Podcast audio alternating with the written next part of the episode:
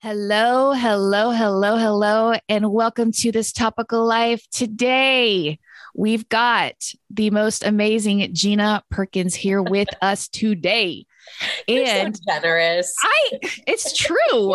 Gina, come on. So can we, can we, start every morning with that intro? That would be great. Thank you. yeah, I need someone to wake me up like that, right? right? um, so Gina and I connect. How did we connect really? Like I knew you from afar, but we really, I think I reached out to you maybe, I don't know, but uh, cause, because Gina and her daughter have written a book, Katie Not Afraidy, which has been in the process and we can talk more all about that. But we really got to know each other um, beginning of COVID and she came on here and we talked about anxiety and her and I are very similar in um, coping with anxiety. And we do have a few differences that we talked about in the past, but mostly that there is a, a kindred way of like relating in that area in that department. And so through that um, at one point gosh i don't know when it was in covid but then I saw that her daughter um, got was diagnosed with type 1 diabetes. And yeah. so i was thinking to myself oh my gosh because i was like i know what she you know, struggles with, and then add that to the mix, I was like, oh wow, okay, there's going to be a story there, and and I'm gonna want to have coffee with her and talk. So here we are, and lucky for you guys, you're part of it too. Yay! Yay! So um, let's just start where we left off, where okay. we got through. Well, I mean, we basically talked in 2020 Really? Oh my gosh, it's like centuries ago, right? Yeah. So when in this process did you find out? I mean, we, you were, was it homeschooling at that point? Yeah, we. So how was the start of all of it? Like, let's start from the beginning with her and you. And yeah, you're in COVID. Yeah, we're in COVID. I don't know if you remember from the first time we talked about anxiety. I think I mentioned because it's it's probably a big part of my anxiety story that medical stuff mm-hmm. is a huge trigger for me. So I'm I wouldn't say I'm a hypochondriac, but when my anxiety kicks into gear, I go into like this hypervigilance of like do i feel okay? Is everything okay? What's going on in my body? Like my anxiety takes me to this place of um i have some sort of terminal illness that nobody has discovered yet and i just go off the tracks. So anything medical related is a massive trigger for me. So the way the story goes yeah. we'll we'll start with um, you know being in covid i think stirred up anxiety in a lot of people those who didn't even weren't ever even familiar with it suddenly were having anxiety um, and my daughter who had um, anxiety long before covid we started noticing that it seemed like it was getting worse. So she was having a lot of trouble sleeping. She um, would would wake us up and be like, "I just I feel like my I feel like my heart is racing. I feel like my body's vibrating. I don't understand what's going on. I don't you know I I, I don't think I'm anxious, but maybe subconsciously I'm anxious." And so it was just really interfering with her quality of life. And so I had reached out with to her pediatrician and just said, like, I think I think we need to start talking about medication. This seems to really be interrupting her. And so her pediatrician was like, great, let's, before we start any medication, um, I like to just have a baseline lab work done. And we're like, perfect. Love, love that. Love that. Right. And so my birthday was December 8th. This was all last year. So December 8th, December 9th, she went in for blood work. And December 10th. Um, and because we were homeschooling, I wasn't answering my phone during the day or anything. And I checked my messages later that afternoon, and her pediatrician's nurse had left me two messages. And I was like, okay, here we go. My anxiety is fired up. There's clearly a medical issue happening. Mm-hmm. The doctor's office never calls you back after lab work. They, they, you know, will send you an email that says everything looked great. Yeah, like two so months later. Yeah, exactly. so for less than 24 hours later, her nurse is trying to call me two different mm. times. I'm freaking out. Sure. And so I called my best friend. Well, I called the nurse back, of course, got their voicemail, called my best friends. I'm like, something's wrong, something's wrong. And they're trying to talk me off a ledge because they know how my anxiety works. So they're like, I'm sure everything is okay.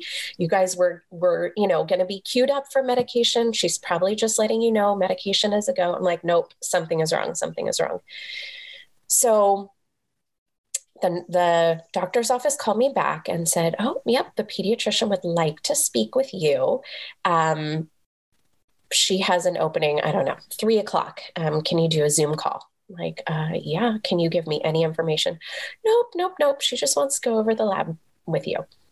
So I hang up and I'm probably like an hour away from the Zoom call. And about 10 minutes later, I see the doctor off, doctor's office is calling me back again. Like, here we go. And at this point, I'm actually in the bathtub because I'm trying to zen myself out. I am trying to come down from this heightened state of anxiety. So I answer the phone. I'm in the bath, and um, and I our pediatrician is lovely, and I I love her. I love her, love her. She's like, "Hi, I really hate to give this sort of news over the phone," and I'm like, "Oh is this my the doctor? God. Wait, this is yeah. the doctor." Okay. Yeah, yeah really hate to give this information over the phone, but there were some abnormalities in DJ's lab. And I'm like, uh huh. Okay, I'm waiting. I'm waiting. I'm waiting. Yeah. She says her glucose levels were really elevated. And none of this is computing. I'm not understanding what she's trying to tell me. And, you know, please forgive me for any lack of sensitivity in any of the listeners, but I said, does uh, does she have cancer? Are you telling me she has cancer? And she's like, no, no, no, no, no, no. Just her glucose levels are elevated. And I'm like, okay, what is that indicating? What are you telling me? Right. Yeah. And like, um, pause, pause, pause. Yeah. And she just said, oh, I um, we're I I I believe we're looking at diabetes. And I'm like, okay. I didn't know a single thing about diabetes. I didn't even at that point understand that there was a type one and a type two, and types even beyond one and two. Um, and I'm like, okay, so what does this mean? And she said, this means that you're going to need to go to the emergency room at Doernbecher. And I would pack a bag. You're probably going to be there for a couple of days. And um, they're waiting for you. And I was like, okay, wait, wh- what? Wow. They're waiting. What are you? And she said, I've already called. I've, um, you know, I've been in communication with the endocrinologist there. They agree that, that you need to come right in. And so um, the next few minutes were a huge blur. It was me getting out of the bathtub, dripping wet. It was figuring out how am I going to tell my daughter this in a way that doesn't send her anxiety through the roof. I've got to tell my other daughter that mom and big sister are leaving the house for a few days. I've got to tell my husband, who's on a call downstairs, because he's also working from home through COVID. And the second I see my daughter, the one who had who had just been diagnosed, um, I just was I, I don't know. I, I I I think I was ghost white and I was trying to be calm but so visibly not. And I just said honey we have to go to the emergency room.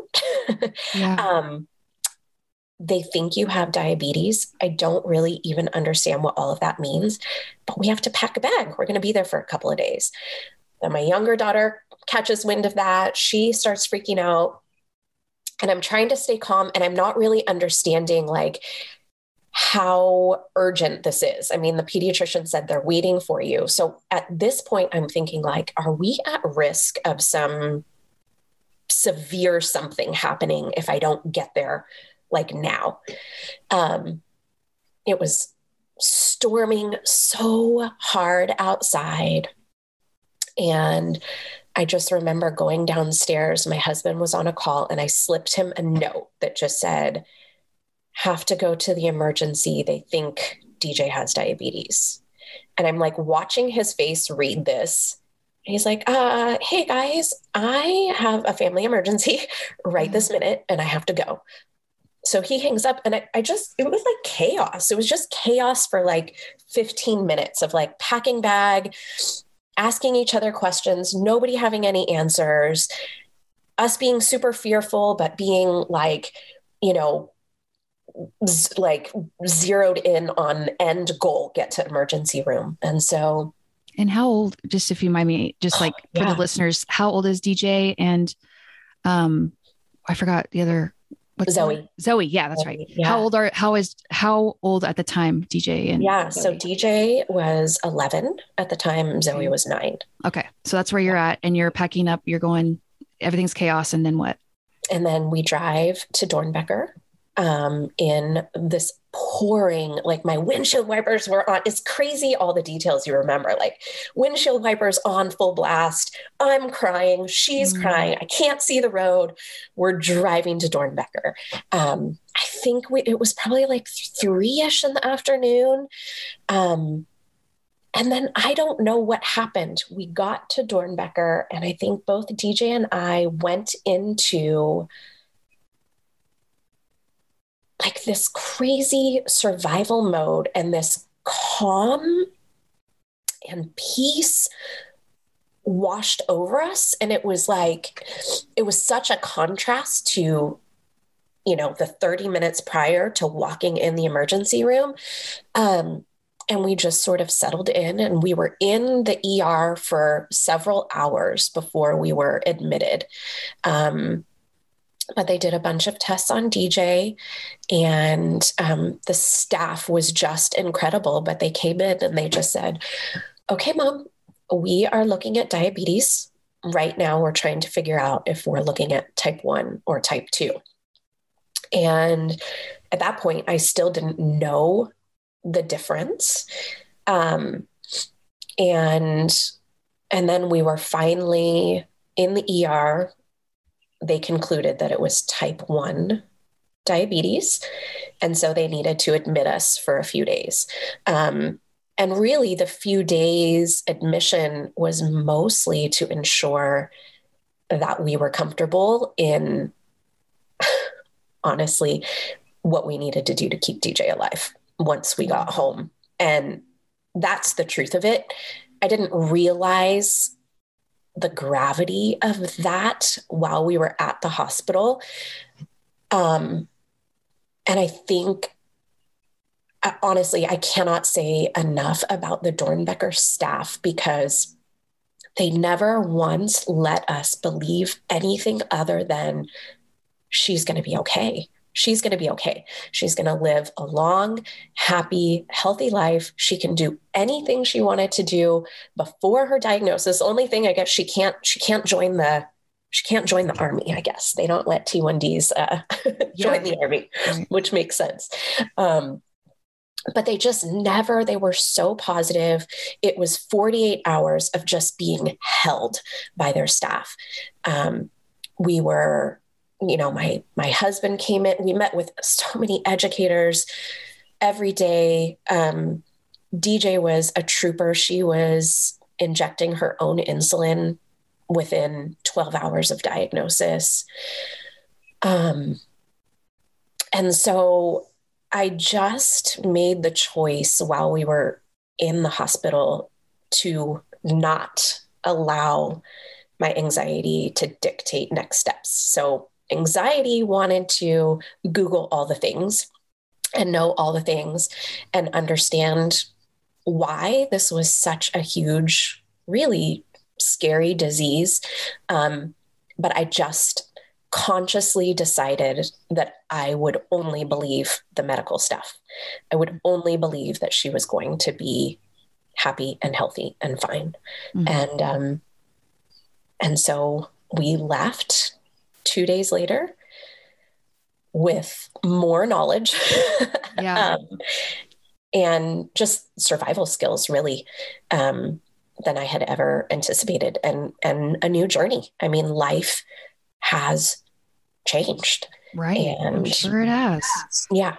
So um, that was that was her diagnosis story and it was so funny you know as we were in the hospital just watching her like it just it didn't scare her it didn't she was like okay okay, we're going to, this is what it is. We're going to do this. And I remember she wanted to call her fifth grade teacher. She wanted to let him know. She wanted to let her fourth grade teacher know. She wanted to let grandparents know. She wanted to let different friends know. And it's like, okay, it was really beautiful, I think, to watch my 11 year old daughter go through the motions of accepting really big news and processing mm-hmm. and just kind of took it at her pace and like okay yeah sure you want to let them know you want to let them know and um and that was really challenging because people wanted to know what it meant and we just didn't really understand the breadth of it then which i think was good we were so blissfully unaware yeah. of how life would change so that's how it started. right. And so that was, I mean, you're like 16 months into this now. We really? are. And and I and I also I think it's important to point out because people always want to know what were the signs? What were the signs? Mm-hmm. And all, honestly, DJ didn't have any of the typical signs. So the the the telltale signs are frequent urination, um, unquenchable thirst, um, weight loss, those are like the three standard. We didn't have any of that. When we look back now and that feeling that she was explaining at night when she couldn't sleep, a feeling like her heart was pounding and her body was, was vibrating, mm-hmm. we are now understanding that that was her very high blood sugar, her mm-hmm. very high blood sugar. Because now when her pump fails or we, you know, miscalculate her her carbs during a meal and her blood sugar goes really high, she feels that vibration in her body. So, in a lot of ways, anxiety really saved her because what we assumed was an evolution of her anxiety was really her feeling her fluctuating blood sugar levels.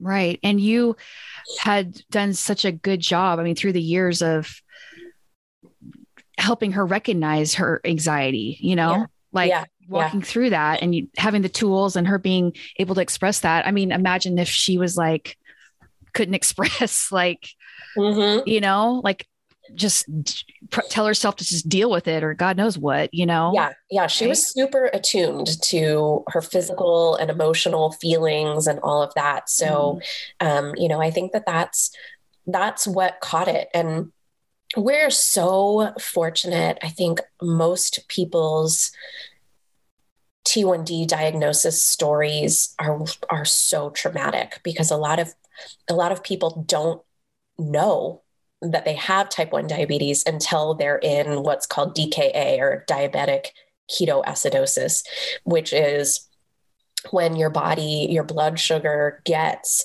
so high um, you know you're you're i won't get into all of the details about it but you know your your your body's not producing the insulin to bring your blood sugar levels back down to a normal range.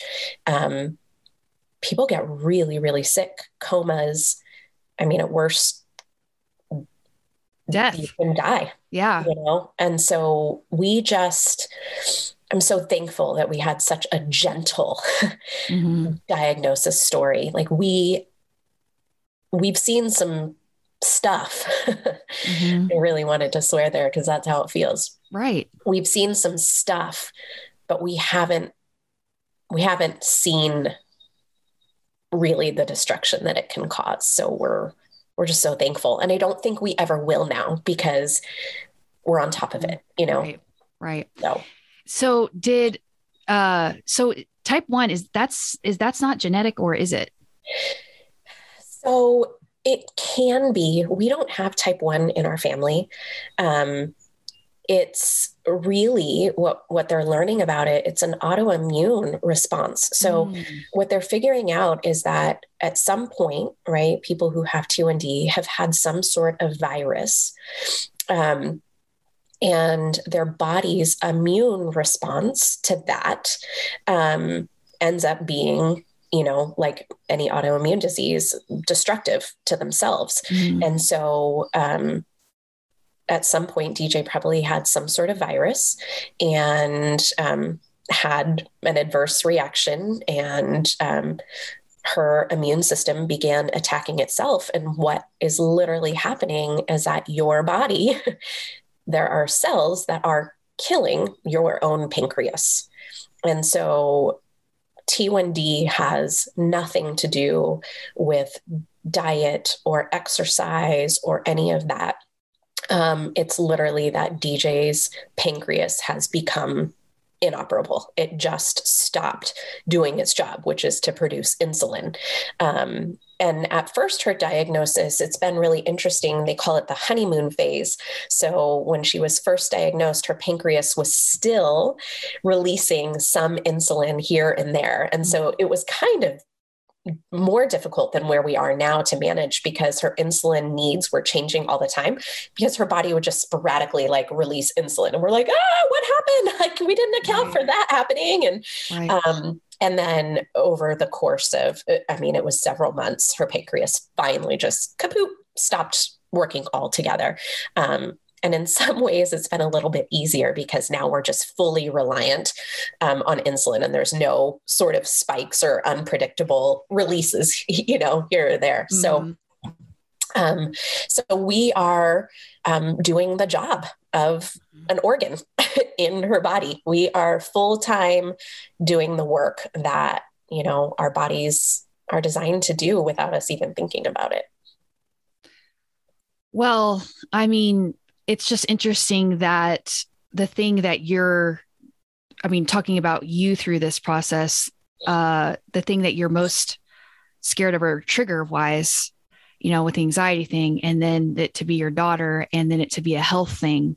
Yeah. I mean i know that's been a, I mean can you get into detail about that? Like how that's been for you? Like and okay and i'm just going to say i think it's ironic that like I, you know, pointing out that you were in the bathtub butt naked. like, talk about being stripped down to like, yes, your, right? Yes. Like, yes. I just don't think that's a mistake. No, like, we are. So, can you get into detail about that? Not the naked part, but just, you know. Yeah. you don't want to know the details about that. Um, it's crazy. I've thought a lot about this. Um, I've thought a lot about this, and I, you and I have had offline conversations sort of about the evolution and in my own faith, and mm-hmm. um, you know, I have a I have a deep faith in God, but it has changed a lot over the years, and um, for many, many, many years, I believed in a very punitive God, and um, and I always believed that because my anxiety trigger was health related, God was going to give me um, some sort of horrible illness because I had lacked faith or whatever. Like, okay, you're so afraid of this. I'm going to give this to you. And then you can either get over it or you're going to die or whatever. I just always had this like, and so I spent a lot of time not talking about that trigger because I was so afraid I was going to talk it into existence, right? Mm-hmm. Like, yeah, God's going to show me. Um, and luckily, over the years, that has softened um, mm. a lot. And so when this happened with my daughter, it didn't feel like a punishment. Um,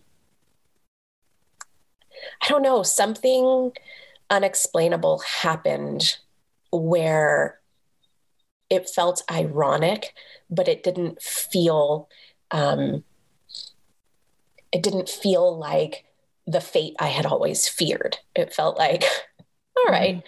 here we go.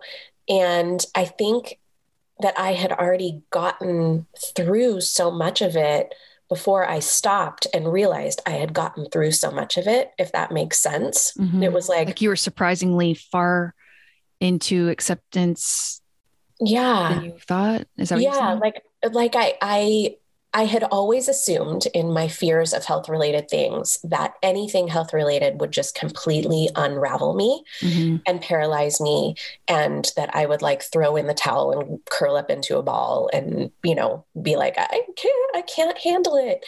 And i feel like it was months into it when i went oh my gosh. We we've made it. We've done it. We've survived this. We've been okay this didn't feel like a punishment for anything anyone did or said or you know it just felt like gosh i'm really sad that this is her story Mhm. i'm really sad that she will carry this with her for the rest of her life but it did not crush us and it will not crush us and it has been um i don't know it's been such a such a triumph i think over that anxiety story. It's like Mhm. oh you know what? We i can handle it. I will be able to handle it. We will be able to get through it.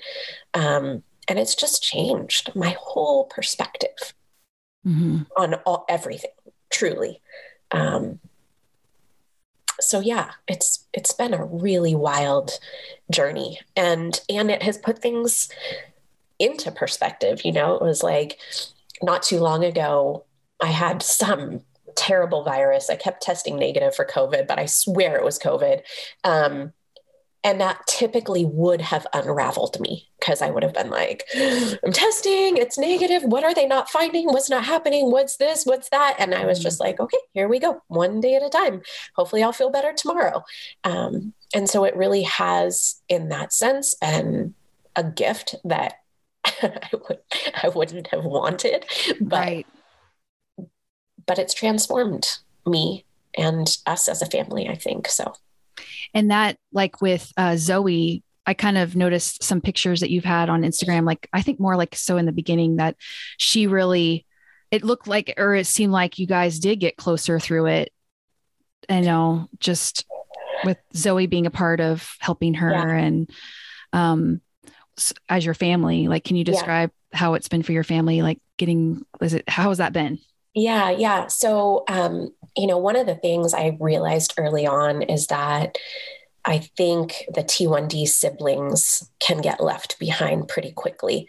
Um, T1D management, at least for the first year, people kept telling me, get through the first year, get through the first year, get through the first year. And we were like inching our way toward the first year.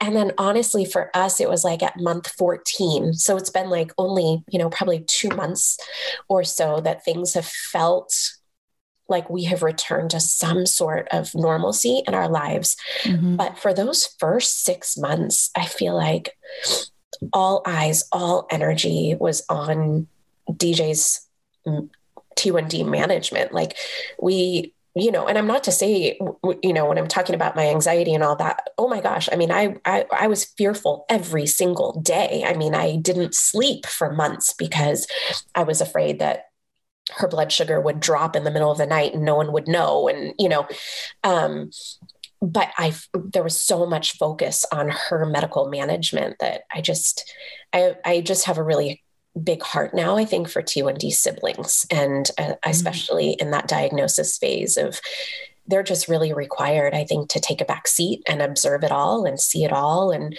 you know she's suddenly watching her big sister who can do no wrong in her eyes right? She's Aw. the strongest bravest most amazing you know big sister. And, and little sister is watching her do insulin inje- injections and prick her finger and you know and zoe has a huge fear of needles. And so it it really hurt her heart for a long time. She would cry when she would watch dj do it. And um, and then she got really brave and then she wanted to try you know to poke her finger. And so she did that. And um, and she's just she now like if she bakes something she'll write down the nutrition facts and leave them next to what she's baked so that she's you know sister knows yeah. how much to dose for. A few weeks ago she um we were in the car and she had like some some gummy candy and um she left some in dj's little like door handle. Yeah that, i think that's what i saw. Yeah yeah. Yeah you posted that right yeah, I did. Yeah, yeah. And then she like wrote down the nutrition facts and put them, you know, in so that DJ could, you know, just have her little treat. And um, so she's she's just, I think it's she's matured in really crazy ways. She's always been really, really empathetic, mm-hmm. but this is like this has really deepened that that empathy for her and it can annoy DJ, um, you know, because DJ's like, she doesn't want to always talk about it or always focus on it. Um, you know, but Zoe will be like, oh, uh, Deej, did you, you know, did you dose for that or did you, or, uh, or she's probably scared too. That she's scared too. Yeah. And yeah. we've, we've had her, there's, um, I'm blinking on the name of it right now but there are some tests that you can take. I should look that up while we're talking in case your listeners are interested. Um, but there's tests that you can take which will reveal um, uh, pre diabetic markers. And so um, we've had Zoe take that test. As of right now, she has zero markers. Um, so I thought that meant we were home free, but apparently um, that can change. so uh, I'm not sure how often we'll um, need to repeat that test. But I also feel like we're so hyper attuned now that we would hopefully notice, you know, some changes in Zoe, um, you know, before we ever got to a scary point. But um, but she's just like, oh my gosh, mom, I could never have it. I could never have it. There's no way I could do that many shots. There's no way. There's no way. And I, I mean, honestly, that's another thing where I'm like, if it had to be one of our children, thank God it was not the one who has the needle phobia, right? Like, right. you know, because you hear stories of little kids that are diagnosed, you know, at three years old, and their parents are are chasing them around the house and have to hold them down to give them shots. And I can't mm. even really wrap my head around the trauma of what that would feel like for both parent and and child. So, um, you know, that's another thing that we feel really thankful for is that DJ has been so willing to just take the reins from the start. Um, so, yeah. Yeah. She is, do they say anything about, uh, like, well, it sounds like, uh, like it's not like a, like puberty doesn't bring it on or anything like that. It really was probably just a virus. Yeah, yeah. So, puberty doesn't bring it on. Puberty does mess with the blood sugars. We are mm-hmm. um, in the thick of that right now. Mm-hmm. We've been told that the teenage years are probably the most difficult with type 1 diabetes. I think there's like, there's like an insane amount, I want to say it's like 26 or something different factors that affect your blood sugar. Mm-hmm. So it's not just what you eat. I mean, it's sleep, it's hormones, it's environmental, it's all these things that are completely out of your control, which is another um, very ironic part of this um, disease is that you, I mean, we have such little control. We have such little control. And I mean, really, like that's you know.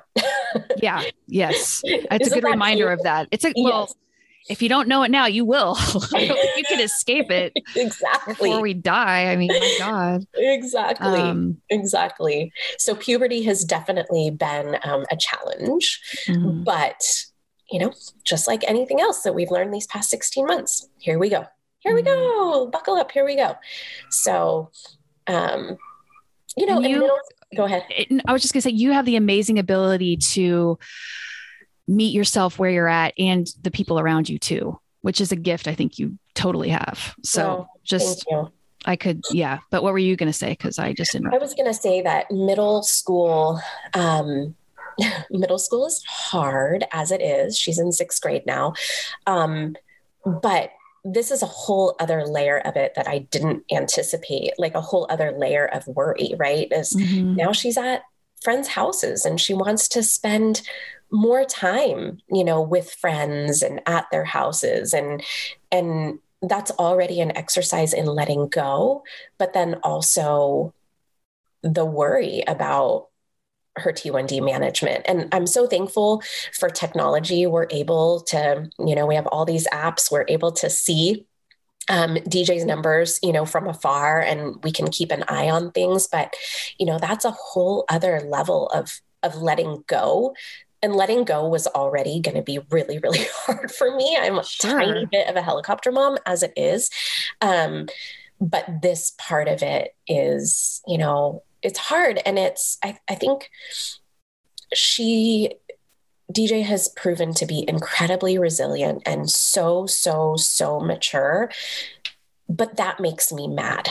I am mad that this is a piece that she has to carry. Mm-hmm. I'm mad that she can't just be a kid who goes to a birthday party and has as much pizza and cake and as she wants without thinking about it. I'm mad that she has to focus on food. I'm mad that she understands you know the carb count of a piece of pizza and how it affects her body and I'm like you know all of these things that she'll have to carry for the rest of her life.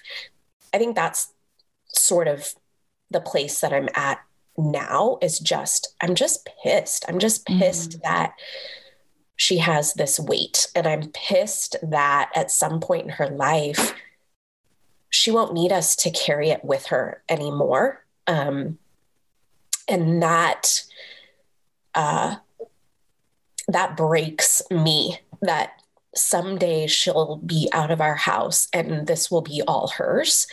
Um, and I know, I know that when we get there, it's going to feel right and it's going to feel okay. But um, it's impossible to think ahead and think of her being out in the world making 72 choices every day on her own. So, um, Ugh. that's that's the hard part, you know. Yeah, that's pretty shitty. I mean, yeah, it is for you for like acknowledging that, you know, and I mean, essentially, that's grief. Yes, yeah. that, and I've taught my therapist and I have worked a lot through that. That she um, was able to help me identify like being in the mourning process and mourning, just mourning a carefree life for my child. Mm-hmm. She'll never have a carefree life, ever. Not a single day mm-hmm. anymore and um, and that pisses me off. yeah, no kidding. Yeah. So um, one of the things they told us over and over and over in the hospital was, um, you know, kid first, diabetes second, kid first, diabetes second. You don't ever want them to feel as though their identity is, you know, they are not a diabetic. They're mm-hmm. somebody who has type 1 diabetes. And as much as we try to live like that, I think I still haven't fully understood what it means to live that way. Sure. Um, you know, and so to us, I think the compromise has been we very, very, very rarely say no to things. You know, it's like, you know, can we go to Dutch Bros or can we, you know, um, we very rarely will say no to stuff like that. We'll very rarely, you know, you know, it's not, we're, we're not, well, last night I dropped her off at a party and I said, can you just be smart and not have like five sodas? Because I want you to feel good and enjoy yourself. So it's not about, you know, what, what you're eat, like eat what you want, but just like think about how you're going to feel. And, um, but I don't know what it means to just like let it go. I mean, you can't let it go. So I don't, so I appreciated that perspective, but I haven't figured it out quite yet. well, and we can all probably relate to that on some level. I mean, yeah, it's raising kids, you know, making this, making choices with other things too, but this is riskier. Yes. You know, this is riskier, quite yes. a bit riskier. Yes. yes, I know. and it's interesting you brought up identity because you know, she's finding this out. I'm so glad she was able to find out at like home, you know, yes. during homeschooling, yes. you know, not having to be at school dealing with mm-hmm. that. Mm-hmm. Um, and then, but this is a time of identity. Yes. And so hi, it's like, it's hard to watch, you know, so I mean, okay, so Gina, you are a para educator, Yeah. correct? I'm a para educator. Yeah. You're a para educator. You work with kids. Um, you've taught kids. You're your kids. You're all kids. Um, that kind of thing. I'm dripping with kids. And farm. You're a farm girl. She's got y'all. She has so many animals. oh my gosh. oh my gosh, of which I think is amazing. Like Ugh. that's obviously brought a lot of good therapy. it Animals, ha- right? Oh my gosh. For It better, for worse. For it better, has- for worse. Yeah. It's Like you end up getting what? Like it's like guinea pigs that you dress up or something. Is that right? Oh my god, They're hilarious. Oh, Um, yes. But yeah, so like, I don't really know where I was going with that. I, I don't really know. Gina, you got to help me here. Oh, I know. Yeah. So like, you are very good at dealing with the kid factor, like how to pour into your kids, Yeah. that kind Yeah. of thing. What are some things about identity Mm. that you could say to us just with anything pouring into a middle schooler or what you've noticed with middle school or just the identity component Yeah. Yeah. i mean you've been forced with more of that just because of the diagnosis and stuff so what have you noticed about this process with identity and stuff yeah. just as a um, parent i mean i know that this is dj's story and everything like that but just as Yeah. the parent perspective Yeah, I think, gosh, um, this is another conversation that I just feel so passionate about at this Mhm. particular time along our journey. Um, because DJ, I- don't even know how to describe. I, I want to say she stands out as different, but I hate that word different. You know, she's, um, you know, she's got her, you know, magenta dyed hair and Mhm. um, she's got a style that's sort of all her own. Plus, she is an observer and she's an introvert by nature. And so she's not somebody who's ever been in the middle of the crowd and she um she doesn't she doesn't want a lot of attention um but she's also unwilling to go along with the crowd she's unwilling to i think sacrifice who she is just so that she can fit in Mhm. um, and in all honesty, I feel like she has navigated the T1D component of her identity beautifully. She doesn't hide it. She will wear short sleeves to school and she has her CGM, her continuous glucose monitor on on her arm. She has her pump on her arm. She doesn't try to hide it. She's really generous when people ask questions about it, and and they have. They're, you know what what is that? Um, what do you have? Um, there was a boy in her class that just said, "Do you have type one diabetes? My brother does." And so, you know, that was a good connection. I think it's so interesting her fellow students seem to be less interested in um, you know the hardware that she wears uh, that makes her a little bit different and they're more interested in um, what she looks like and who she hangs out with. And um, she's really struggled this year. And so to answer your question I, I think the thing that both she both myself and my husband pour into her is just you know, I'm sorry, my neighbors are blasting music right now. And it just totally, I'm like, really right now? Um, getting stuff done getting stuff done.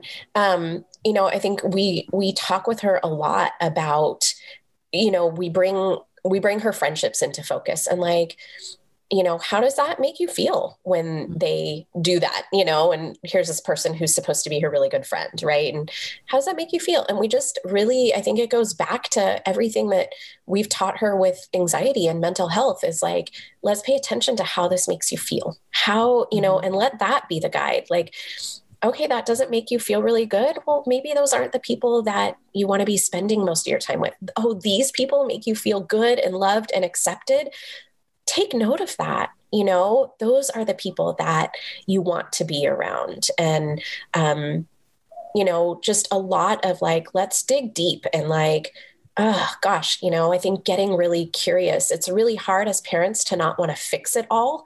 Um, mm-hmm. Um, I think Definitely. you know that's just an inherent part of being a parent. But we've tried really, really hard to stay curious, you know, and ask questions of like, gosh, that sounds rough. Tell me more about that you know, and being okay with not fixing it. And I think in a lot of ways, T1D prepared us for exactly where we are with middle school right now. And we oh. can't fix it. Yeah. Oh, God. We can't I, fix it. We can't take it away. We can't make it better all we can do is come alongside her and walk through it with her. And if that is not the perfect metaphor for the middle school journey when you're a little bit on the fringe, you know, I don't know what it is. So, um, just loving her, making sure that she always knows she's safe here, mm-hmm. you know, um, but just remaining curious. And, you know, it's so hard. Like when she has diabetes burnout, which is a thing. Um, like tired of dealing with it? Yeah, tired yeah. of dealing with it, just being sure. over it um, all we can do is just be curious, like, because I will never understand. That's the other part that, as a parent, is so heartbreaking. I will never understand what her burden feels like to her, mm. you know? And so all we can do is just be curious, like, yeah, it sucks. It sucks. I'm so mad that this is a part of your life. Tell me about it. What does it feel like? You know, um, and the same thing when she comes home from a really crappy day at middle school. Like, God, that sounds awful. Tell me about that. And I feel like that's the best we can do, you know, when we can't make it better. Mm-hmm. Yeah. We definitely have that same stuff in middle school for sure. Even in high school. I mean, I don't know, like walking into it, you don't really know where it's going to hit. Yeah. You know, yeah. and so you think you're cruising along and all of a sudden it's like, bam. you know, you're like, wow. And then, I mean, how do you take care of yourself? Because oh my gosh. It's like, it's, it's like you feel you you're you're pouring into them number mm-hmm. one okay and you're also are like wow i can't really take it away so you feel bad because it's like really you're training yourself to walk alongside them because yeah. you know they need to learn but it's super painful to watch yes. and that's exhausting. Yes. So what do you do for Gina? No, you know, God. like I mean, and I'm not self-care. I just those two words, no. I mean, no. we gotta we gotta like no, no, no, no, no, no, no, no. Yeah. Don't you feel I've I've past couple of days I've come to this analogy that like, okay, I feel like I'm a like I'm a sponge, right? In these past two plus years of COVIDness, mm-hmm. like you're the sponge and you're absorbing everybody's feels and everybody's words and everybody's experience and everybody's touching and everybody's needs and everybody's like you're at the point like you're just saturated. You're just mm-hmm. saturated, and that's how I feel like it's really hard because even there are so many precious moments still happening, but I feel so oversaturated from the past few years that like I can't even take them in anymore. Like it's all it's like literally pouring out like I can't even take in the good stuff anymore because I'm just oh. filled. Oh. oh my god, Gina, I feel the same way. Yes. Yeah. And, and you and I are really different. You're an introvert. Yeah, totally. I'm an extrovert. Yeah, yeah but I was actually talking to a friend and I was saying like, I just don't really, ca- I, for me, it hits me like, I just don't really care anymore. Yes. And it's I'm like, what's, is this a good thing or a bad thing? I know. like, I, know. I, don't know. It's, and, and, my friend was like, you know, people do, do a lot less now. Like you do realize that people are going out as much still. Like it's not, you know, there's this like change, you know, and I don't know if everybody acknowledges that, but I certainly feel like, you know, I'm not who I used to be. Yeah. And it's scary. It's like it kind of is. I'm so glad you're saying this. Yes. I was talking to my coworker last week and I'm like, I I don't I don't think it's depression. I don't think she's like, oh my God, me too. And it's just like this sense of apathy has just like washed over us. It's just like, eh, eh, you know, and I, and I, it's so I it's so weird to like Yeah, what is that? Yeah, and that's where I've I have come up with this like analogy of just being overly saturated. Like you're just as moms, and I'm not discounting any of the co-parents out there. I'm not discount like and I know you've had podcasts about this and you've had posts about this about the ways that we have just become the compass for the family in mm-hmm. this COVID time, right? Mm-hmm. We have yeah. taken on the homeschooling, mm-hmm. we have mm-hmm. taken on the all of that. And it's like, I feel like now that we're kind of coming out of it, it's like impossible to absorb any more things, even if it's good, even if it's precious memories and exciting things and happiness and joy. It's like eh, nothing else can go in. So, like, mm-hmm. how do we wring out? I don't even know. I don't know how we wring out.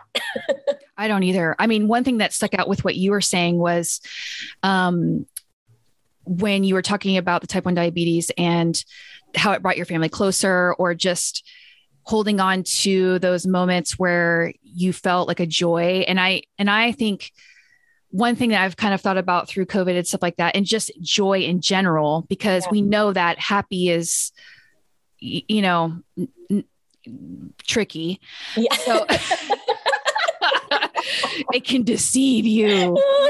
Um, that that joy oftentimes comes with hardship with it. So it's like yeah. you always kind of have this constant something you're struggling with Yes. You know, and so it yes. does magnify that joy of just like, I don't want it to be this way, but I'm accepting it this way. Yeah. And that's about as far as I've got. Yeah. So are you finding, are you still able to experience joy at at the level that you had maybe two years ago? Or does it feel like it's a little bit more smoothed over? Oh, I think smoothed over. Yeah, that's how I'm feeling too. Like, yeah, like, like, I mean, I, I, I can see it. Yes, I can see it. Yep. You know, but yeah, I can see it. But life is going very quickly. Yeah. Yes. Too quickly. Yes. Yes. And and it's brought to the and it's also brought to the surface this is that America, United States of America has it wrong. Oh my gosh. Okay. We have it wrong. Yes. Okay. And you look Let's at your count the ways. yeah. Re, I mean, look at Germany, how they live. Yeah. We are, we have screwed ourselves up, you know? And then, and then have you ever seen the documentary Happy? No. That was such a great documentary because it, ex- write it yeah, write that down. It's you guys should listen to it or watch it. I mean, um, it really shows what brings true happiness to people. Yes. And obviously joy, and like true joy is basically right. what I'm saying. But people, I mean, I, I, I want to say in Japan, Korea, I don't, I'm sorry, I don't know, no, but okay. uh, that, you know, they literally work themselves to death. Yes. Like to death, like yes. actual death. Yeah. yeah. And, and then the people that are happy, that are just really finding joy, like live a very simple life mm-hmm. and you know live within their means. Yes. You know i mean there's just this thing and and you take the breaks. Yes. In germany in Ger- like I, I there's a, a a meme that it was like i don't it was like in america uh oh i had to i had a a kidney replacement, blah, blah, blah. I'll, I'll be back at work on Monday. Like, yes. right. Yes. and then Germany, yes. it's like, uh, I'm going to go. I, my phone is not available. I'll be gone for two months and then I'll be back. Yes. Okay. Yes. I have no idea what that could look like. My right? husband, my husband also through COVID had to have back surgery. Oh, right. I remember and, that. I think we were talking at that time. Yes. Yeah. Same thing. He never even told work he was having surgery because he was just like, oh, well, as soon as I'm out of surgery, I'll just get online. I'm just going to roll off the table, take a phone call. Oh my gosh, no. Like this is why we left the like Silicon Valley, California 7 years ago and but it's so ingrained in mm-hmm. culture in who we are and the productivity and the mm-hmm. oh my gosh, I've been like reading so much about that and just listening to like Brene Brown and just different stuff and it's mm-hmm. just like oh my gosh, stop but so much of our identity is wrapped up in what we can accomplish, what we have accomplished, what we, you know, I'm only lovable and valuable if I'm performing. And I'm like, for what? What's for what? Exactly. What is the end game? And I yeah. say this because I'm a realist. Yeah. We're all going to die. Yeah. what are we taking with us? Like, right. I mean, it's really weird because it's like, I think I used to think it was like I'm exhausted with the teenage years. Yeah. You know, like it's like, oh, it just feels like so much. And it is a lot, like taking on the high school, uh, like, oh, he's pushing away or this or that, or like just embracing what is what's like we're hitting what we're getting hit with, really. Yeah. Yeah. Um, but then it's like I look around and I'm like, but why? Like I just don't really like I like nothing motivates me. Nothing. Oh, I feel. I'm like, it's like I look around, I like things like even things that used to bring me joy. Yes. Like my yard. Like I love working in the yard, but then like it's been really nice the past one day. And I and you know if it's nice for a day, you're out there doing you're shit. Right. And so I just was like, you know what? It kind of looks pretty messy. I don't really care. I, oh like really? Like, I had the same, I was drinking my first cup of coffee at the table this morning and looking out at our backyard. And I'm like, normally by this time, the cherry tomatoes would be planted. Yes. and I've done, in fact, right now, our, our vegetable bed is turned over and there's oh, yeah. oil spilling out of it. And I'm just like, oh that sucks. I know. I wonder who's going to clean that up. exactly. It's like my sister and I, we went, got, she wanted, really wanted plants and stuff. And so we went to Ace and there was like these uh, heart plants that I was like, oh, I really like that. Like I love plants. But yeah. um, so I got it. And then I was just like, Tosh, I don't even really know I'm going to plant this. Like, it's just going to sit here. And then I went to go get her some pots because I was like, oh, I have some pots, you know, whatever. And I started looking at all my stuff that I would be like organized. And like, it's just, it is, it's spilling out everywhere. It's just yeah. like, and I'm like, where's Tiff? Yeah. Where is she? Well, and that's what I think that we have honestly I, and I hate to keep, I don't want to be one of those people that blames everything on COVID. I, I'm trying to get out of that mindset. But why? Also, it's been a really real part of our lives because mm-hmm. it wasn't just COVID, it was all the shit that was happening plus COVID. It was mm-hmm. a T1D diagnosis, it was yes. my husband's back surgery. It was this, it was that for other people. It was COVID and a divorce. It was COVID and a diagnosis. Mm-hmm. It was mm-hmm. COVID and and we were isolated and at the same time we were responsible for trying to make freaking magic for everybody, right? Mm-hmm. Like I've talked so much with my therapist about why did I assume the role of trying to make magic out of the shit? And it's mm-hmm. because I just didn't want their experience to be negative and to put them in a place two and a half years later where they're feeling apathetic. But but then at what cost has that been too? Because now i'm just like i am hecka burned out and y'all yeah. are on your own. Yeah. Yeah. I oh this is such a good conversation. I, I feel know. very validated because i couldn't really put to words like the feeling of it but yeah uh and i think to myself it's like ha- was i really that different than i normally would have been like as far as actions wise like yeah. but there were layers layers upon layers upon layers upon yes. layers and i remember like when we were talking at the very beginning it was like we were exhausted we were exhausted yes. then yes like just getting to the point where it was like okay it was basically march and then all of a sudden our you know your their elementary cut off. Yeah. And then you're trying to keep things normal. Yes. There is no normal.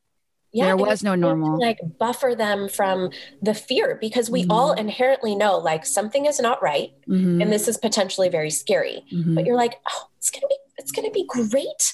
We're going to we're to read on the lawn and we're going to, you know, like draw chalk pictures and post yeah. them on Pinterest and everybody's going to copy it. We're all going to take pictures and just smile. Yeah. yeah. Yeah, we're going to paint rocks and we're going to, yeah. And then we're going to go to bed and cry and eat chocolate at the end of the day. Because it's like, oh, but we're going to get up the next day. We're going to do it again. And do it again. and, then we're going to teach school too. Yeah. Yeah. yeah. It's, it's like, so good because if there are any um, reminders of how, um, for me, like all of the ways I'm falling short, that was just like a huge like spotlight. Like mm-hmm. eh, we're going to be together at all the time. Yeah. And yeah. You're going to have to do math. yeah. My poor child. That was like I ended up taking Ruthie totally out uh, for like five months during the process. We did the, we did the did we talk about that? The oh, good, good, the good, and the beautiful. Yeah, yeah, yeah. We yeah. did that too. Um, we did that with uh Tobin, but then Ruthie, it was like it got to a point where we just needed to take her out of everything. Like yeah, we didn't yep. do and just work on things. And but I did have her do math and and she's actually really kind of excelling in math kind of a little bit like she's, uh, she gets it huh? right like that's her like your back are you okay, your back right yeah. now and i was like i go i go well that's because I was a part of that, right? And she goes, obviously. Mom, obviously. And she's like, Mom, you just handed me stuff and I had to learn it on my own. I was like, exactly. And you can thank me. Okay. You're welcome. Hashtag you're uh, welcome. Hashtag. I was like, I can do sixth grade math. Holy oh cow. Gosh. Um, well, yeah. You were, a cut above me on that one. Oh, uh, I think I don't have know. to ask dad. I- it was a blur. It's a blur. Yeah, it is. It's a blur for sure. It is. And here we are. And now we're trying to figure out how to get our groove back. Right. And it's like, mm-hmm. I just don't even know where to start, but, but I want to start. So that has to, mm-hmm. that has to count for something. Like I want, I want to feel like me again, you know? Mm-hmm. Yeah. Yeah. So I feel like that's good. Mm-hmm. Mm-hmm. Yeah. And it's like in having the patience. And so, I mean, if you're listening right now, I hope that you feel validated and just knowing that mm-hmm. if, you know, you're a husband listening or um, whoever, just encouraging someone around you, uh, just from talking, you say you've talked to people, I've talked to a few people too yeah. about it and yeah. not maybe putting words to what this is going on, but, you know, it's an opportunity for a clean slate and God's grace, thank goodness for that. And He's not sitting around thinking, oh, you should be doing this. Oh, you should be doing that. It's just, this is the process. Yeah. You know, and you're going to go somewhere. We're going to go somewhere. But is going somewhere always doing something? Is yeah. it? No, it's, I just don't think it is. Mm-hmm. I don't either. And we don't know how to not do that. No, we don't. And we feel invaluable, or no, not invaluable. We feel unproductive. Yeah and and that makes us feel like what is our are, are we valuable yeah what is our, our, our is our worth based on productivity yes. yeah. yeah or the fact that what we do for our kids to bring them immense amount of joy because as far as as far as that goes it's it's not i mean yeah. that's not we're, we're obviously seeing the struggle and mm-hmm. you know so anyway uh gina it's just thank you for coming on here. Do you have any last words before we close this combo?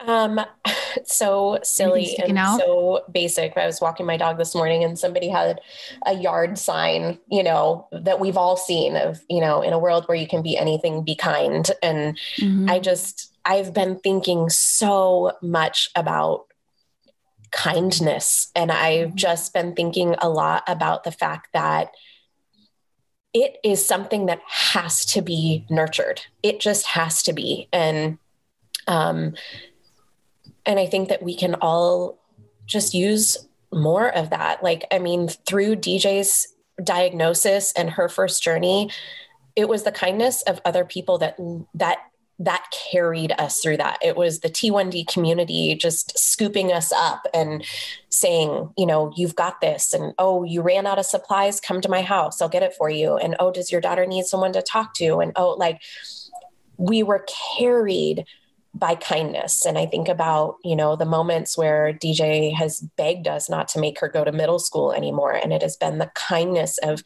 teachers, you know, who have scooped her up and showed her support and, um, you know, kindness of people who have said, I know middle school is hard. You're going to mm-hmm. make it. Like, it's just so, so basic. And yet it feels like everything. And, you know, that that old saying of like you know smile at everybody. You just you don't know what somebody else is going through. And i mean our conversation is evidence of that. Like we just we don't know what anybody else is going through until somebody is courageous enough to be vulnerable about it. So just like freaking be kind. And please for the love of god teach your children to be kind. Mm-hmm. yeah that's it. It's mm-hmm. I'm look I'm you know my favorite water bottle from oh. my friend's. Oh wait, company. let me take it. Let me take a picture of it. Yeah. Hold on.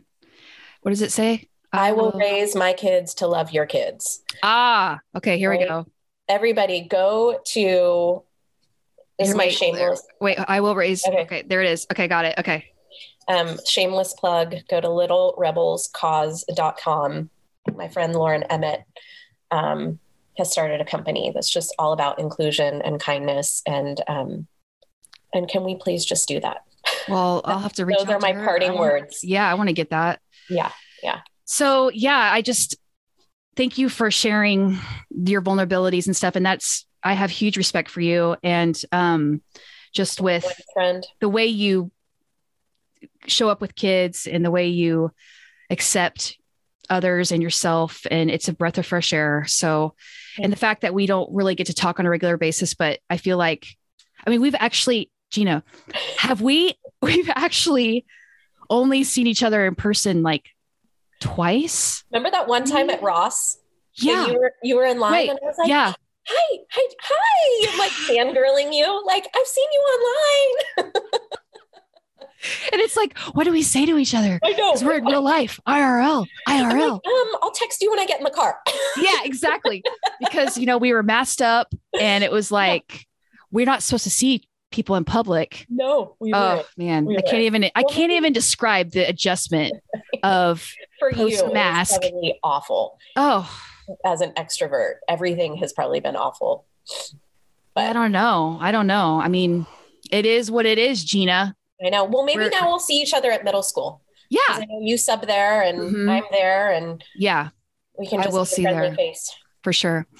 All right, y'all. Okay. I hope you've enjoyed this conversation and I'm sure I will put some websites of what her your book too. That's might as well just put that out there. Katie Not Afraid. That's a great book. I have it. Um, you also yeah. put up that um, inclusion J- thing. Um, that one, and then JDRF. Okay. Um, is um, really like the the largest um, type 1 diabetes foundation okay and it has so much fantastic information and it also has um, it has a link to that test i was talking about oh okay yeah. okay so. all right do you want to send me that website yeah, totally. Okay, cool. All right. You guys okay. have a great week and we will talk to you soon. Thank you for listening and goodbye. Hi, thank you. Yes.